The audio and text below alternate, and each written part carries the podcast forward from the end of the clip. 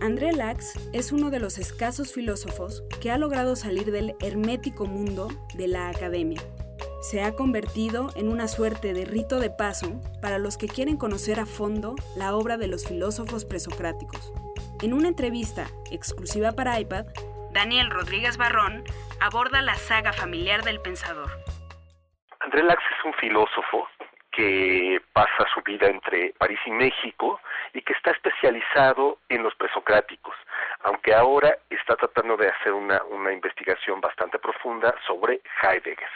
Yo lo entrevisté porque, además de ser un filósofo muy prestigiado, su padre estuvo en el campo de concentración de Auschwitz y era músico. La entrevista está dividida en dos, en dos partes. En la primera parte me cuenta la vida de su padre, Shimon Lax, que era un músico polaco y que llegó a Auschwitz. Ahí me dice que empieza, pues bueno, a tratar de relacionarse con presos y con la gente que los tenía presos, pues para tener alguna suerte de beneficio. Los alemanes se dan cuenta que puede tocar y puede tocar muy bien el violín y comienzan a utilizarlo para fiestas, para algunos eventos privados y después lo utilizan como músico en la orquesta. Al principio solamente como músico, es decir, tocaba a las salidas y a los regresos de los presos que iban a trabajar y después se convirtió en el director de, de la orquesta. Y la segunda parte de la entrevista es sobre su trabajo personal, su interés por los presocráticos, que dice que es un interés que, que tiene prácticamente desde joven,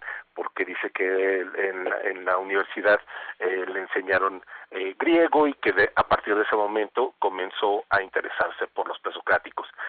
La última que me parece también muy interesante que es quizás lo que está haciendo eh, ahora mismo es su, es su relación, yo diría, amor-odio con Heidegger. Él dice que Heidegger es un gran filósofo, es una gran mente, como todos lo sabemos, pero que tiene este rasgo eh, antisemita y que se está viendo a partir de la publicación muy reciente de los cuadernos negros, es decir, de esos diarios más o menos prohibidos que hasta ahora están publicándose. Entonces, él dice, a partir de este momento estamos sabiendo que verdaderamente lo que sospechábamos desde eh, mitad del siglo XX es una realidad. Era un filósofo antisemita.